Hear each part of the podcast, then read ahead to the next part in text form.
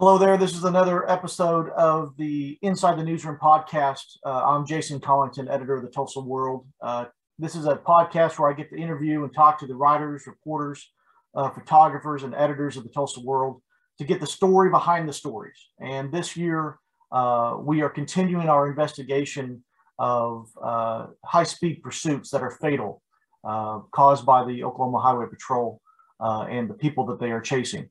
And um, we are here with Corey Jones. Corey Jones is one of our, our, our, our, great reporters at the Tulsa World. He has dug into this story like no one else. Uh, we did a series in 2021 uh, where he really dug into this after getting some records that the OHP did not want us to have.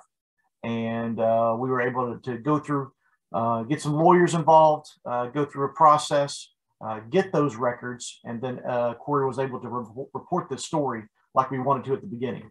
Um, Corey, let's let's let it let us start from the beginning. Where did this story start? When did this idea of uh, fatal high speed pursuits come onto the radar for us? So this was more than five years ago. Um, we have the past, uh, you know, what what I've been able to catalog so far is, you know, 15 highway patrol chases have ended in 18 deaths. Eight eight weren't the eluding drivers, uh, five were uninvolved motorists, and at least two were passengers in fleeing vehicles. And the Highway Patrol also lost a lieutenant. One of their lieutenants died during one of these pursuits. And I say at least two passengers because there's two instances where OHP won't tell us if the deaths were the eluding drivers or a passenger inside the vehicle. And so the first round of this was there's three that happened kind of in a row fairly quickly. Um, and so we started asking questions. We just wanted to see their policy. We wanted to um, hear from them, you know, what their troopers were doing, what they were trying to do. And they wouldn't provide the policy. They didn't really offer any answers. Um, they just kind of described it as we're duty bound to pursue people and it's the eluder's fault for, for anything that happens. And so again, starting five years ago and going over that area, that, that time frame, you were able to kind of look at, okay, here, because again, there's incident reports, there's different kinds of reports, but we were looking for the use of force report, right?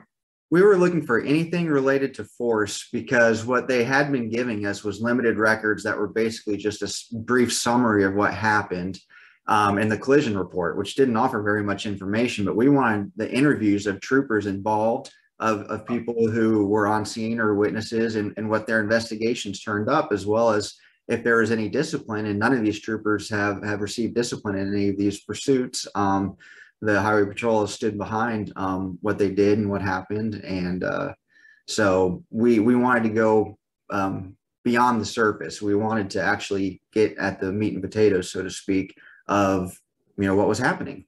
And so what we did again, it we tried very much to communicate. You tried to communicate with the OHP we filed the correct paperwork to get open records, what we believe are open records. Um, they disagreed with us. Uh, we went to uh, uh, court um, and uh, got lawyers involved, um, had discussions, uh, and then we we finally did get those records. Tell, tell me about what was that record dump? What was that? What did that look like? Well, uh, so most recently, yeah, we did spend about a year communicating with the Highway Patrol, trying to convince them the records were open and turn them over because we'd already won a lawsuit, you know, uh, a decade ago more um, for use of force records. Um, there was no reason for them to keep them secret except they didn't want them out. Um, and so what we started to see um, when you look at all these pursuits for the past five years that ended in deaths, all but one of them involved, or I'm sorry, all of them except for one was essentially for traffic violations or or minor offenses. Um, there wasn't any any violent crimes associated with them. Um, so when you look at hard, these were not hardened criminals that were on the run. No, this this these were traffic infractions or just you know minor offenses, and um, the highway patrol pursuit policy. Once we finally did get a copy of it, I mean, it says that troopers are supposed to promote the public safety of all persons, and that means the eluders, that means the passengers, motorists themselves, um, pedestrians, and and you know just all persons.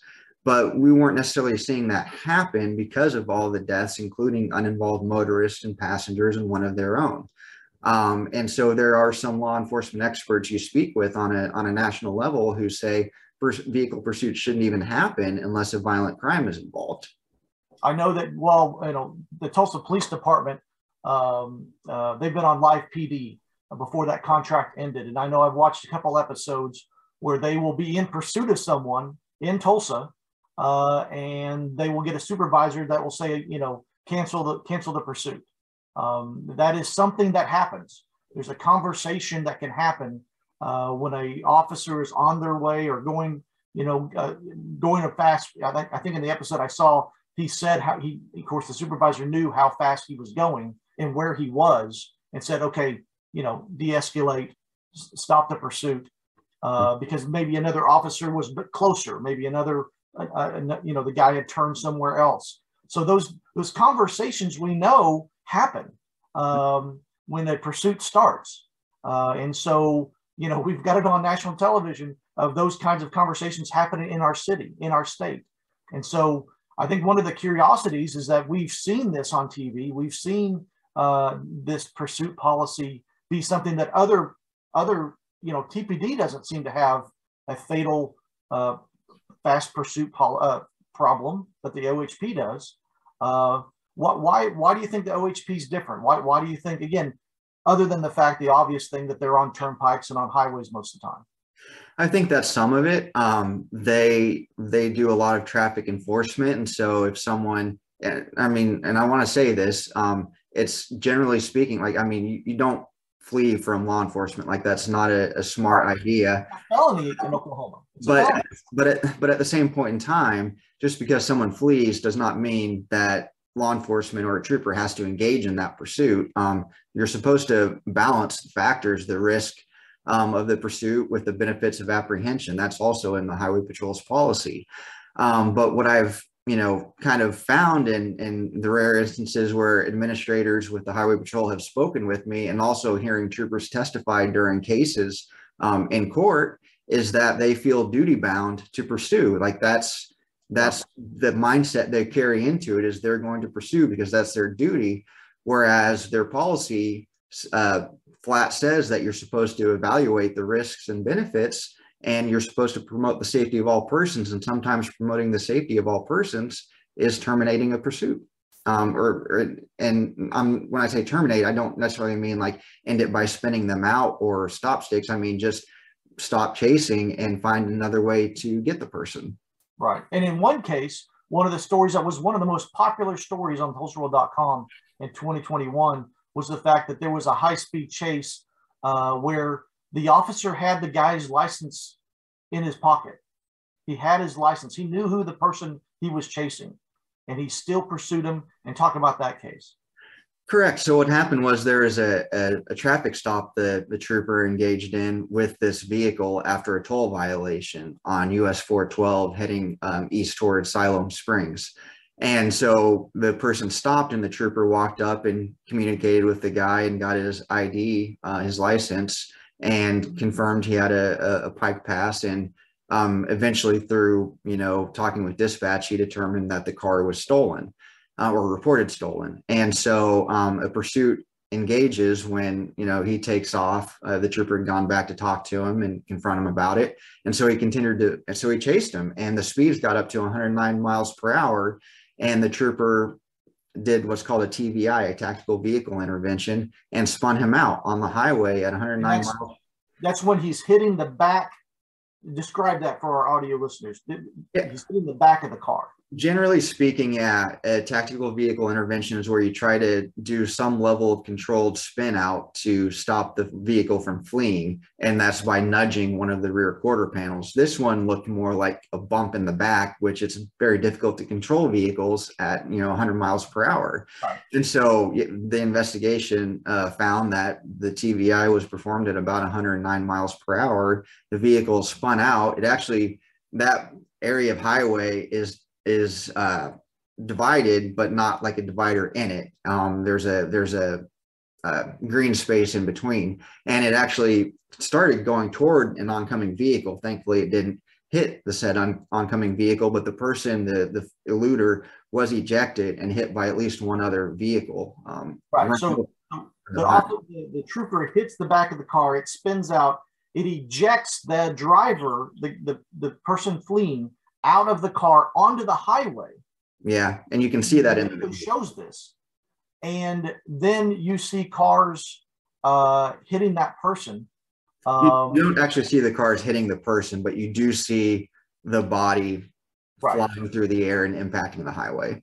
And and and again, this could have been like you said, there wasn't one of those metal fences between the two highways. This this could have he could have spun him out into the other side of traffic and caused caused even more fatalities in this in this case. Yeah, um, it it it could have gone that way. Thankfully, this it did. toll violation. Yes, it that was the initial traffic stop was a toll violation, and then again, he says multiple times on camera, the trooper does that he has the person's identification in his pocket, and he had already made the positive identification because he had actually spoke with the person during the traffic stop, and so there was at least two supervisors on scene who told him to try not to talk about this. Um, we're going to take care of it. We'll we'll do what we need to do to to investigate, but try not to talk about it. Someone else suggested to treat it like a shooting. So we publish these stories. We get the records. We publish these stories, and unfortunately, this keeps happening. Uh, we have a case of uh, one there in Tulsa. Can you talk about the mother and daughter who were killed? Yeah, so a mother and daughter, they were uninvolved motorists. Um, I believe they were leaving uh, school, um, were hit by someone who was fleeing the highway patrol in a stolen truck. Um, this is an instance where someone had witnessed the truck being stolen, flagged down a trooper and told them, and then the trooper went and found the truck and, and pursued. Um, and the eluding driver T-boned uh, the mother and daughter in a in a vehicle and they both died. And right now, those records are still not being given to us, even though we've gone to court, we've we've fought with the OHP. As of right now, you still do not have the records that you have requested. That has been proven to be open records. Correct. Um, this happened almost a year ago. I believe it was in February. So um, we're coming up. It's it's been quite some time and we don't have any records or video related to this pursuit yet. Um, I'm expecting OHP to not give us any records related to the use of force because while they aren't really being communicative with me, my read on the situation is is they don't feel like force was used simply because the the eluding driver was the one who crashed into the vehicle that killed people. But when you think about it, pursuing is a use of force and the the highway patrol commissioner has acknowledged as much in a public legislative hearing. It was an interim study on high speed police or high speed law enforcement pursuits in which he acknowledged that pursuits are a use of force and that's how we treat them on the use of force spectrum. So, so we already know the boss the boss of the ohp is the one saying is proving the point that we've been trying to make for a year to get these records Yes, uh, that you know, it's it's force, and so any records related to force should be turned over. That's what both our lawsuits were about. Both of them. Well, the first one we won. The second one they settled with us, um, providing the records, and so um, I think it's kind of you can read between the lines the fact that they won't talk to me or engage with me in this, and why they're not providing these sorts of records now is indicative that they they don't feel that it was actually force. So i think one of the things that we try to do is like you said this all started when we saw a, a trend. We saw something happen an outlier. Um, and uh, i know you've dedicated a lot of time not only when you're not when you didn't work on o, this ohp series in tw- last year you were our main one of our main covid reporters uh, and the lead person in, in, in, trying to navigate everyone through that all that uh, and continue to this day.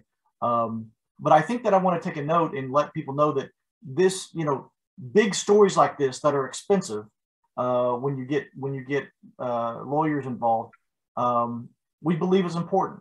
And uh, you know, right now in Tulsa, um, there are some really big issues that need attention, um, and that's what journalism is supposed to do. It's supposed to, you know, uh, give us an idea of what's really going on. Um, there's what people think is going on, and then there's what's really going on. And um, Corey, I think one of the notes also on, on all your reporting in this on this trooper thing is we've gone through what four different leaders of the OHP um, during this time. Yes. Um, and then also we also know and have reported that the OHP is just like everyone else in law enforcement. They're undermanned.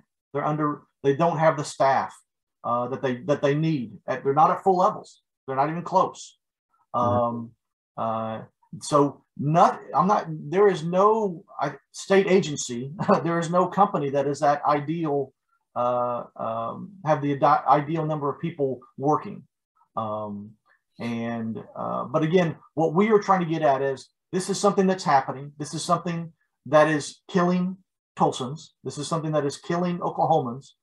And from what your reporting shows, it is contrary to what the rule is. And without your reporting, people would not know that. It's, um, it's endangering lives. And one of the key points in all of this is that people deserve to know how and why they're being policed the way they are. Um, it's up to the people. Maybe, maybe the people are okay with this. Um, but Oklahomans need to know this is what oh, the Highway Patrol is doing in pursuits and and why. And so we're trying to get at that the best we can through their records, through their disciplinary process or their review process. And we're we're trying to get to the bottom of it because you know every loss of life is tragic. Um, just because you make a poor decision and are speeding and then fleeing and and not supposed to doesn't mean you deserve to die. Exactly. Um, and it doesn't necessarily justify, you know, putting other lives at risk or in danger. So there's again, it goes back to there's this balance, and is it worth it or not? And that's what we want to explore. That's what we want to know. We want to know how these unfold, why troopers make the decisions the way they do, how they're trained, what the culture is. And so we're trying to get at that the best way we can through these records that OHP is once again uh, withholding from us. So the fight will continue. We'll uh, continue to push for these records. Uh, I know that you got the attention of some legislators uh, in your series. I'm sure there's going to be some talk at the Capitol about this when the session starts on February 7th. Um, and I also think that people are going to be able to still read some more because, you know, with this anniversary coming up of the mother and daughter, um, you know, uh, we'll we'll write their story again. We'll let people remind them who they were, what they were doing um, and and let people know we would love to tell you the rest of the story here. We would love to tell you what what's going on, but right now we're not able to. So we'll write that story too and uh, keep on this. Corey, you did an amazing job on the series. Uh, really, really well read. Um, and again, you wrote what you could report. And what we're going to do uh, is try to get you some more things, more records, so you can report some more and get to the bottom of the story. Uh, to me, I think it's a national story because we know it's not just happening here; it's happening in other places. Um, and so, we again, really appreciate the work you've done on it. Um, and, and I bet, and I bet you and I are going to talk again when we when we get to COVID stuff. It doesn't seem like this is going away, and it seems like you're two or three or four stories a week on COVID uh, and the latest updates. This thing keep changes. You know, it's like we're on chapter what twenty, chapter twenty one it seems like on this story. Each chapter um, anything at this point in time. Exactly, exactly. Well, I mean, you know, you're you're reporting the other day about you know how that booster shot was it was it you're 25 times less likely uh, to uh, get Omicron if you have the booster, and then what we have a 30 percent uh, booster rate uh, in our state. Um, I said you're you're going to do some more reporting on that and try to again get people uh, informed on that. And again, just great work on all of this. Um, again, this the idea of this podcast is simple. I'm going to get the great people of the Tulsa World Newsroom in front of the camera on this on this audio podcast and uh, be able to talk to them about their stories and about how how some of the stories started, the origin stories, if you will. So um, look look for this podcast on iTunes, Stitcher, all the other places that you get podcasts. Uh, search for Inside the Newsroom, uh, Tulsa World, and uh, you'll be able to find it and subscribe. Uh, we'll try to come to you about once a week uh, through this year and start telling these stories. Corey, thank you for your time. We'll talk to you soon. Thank you, Jason. Appreciate it.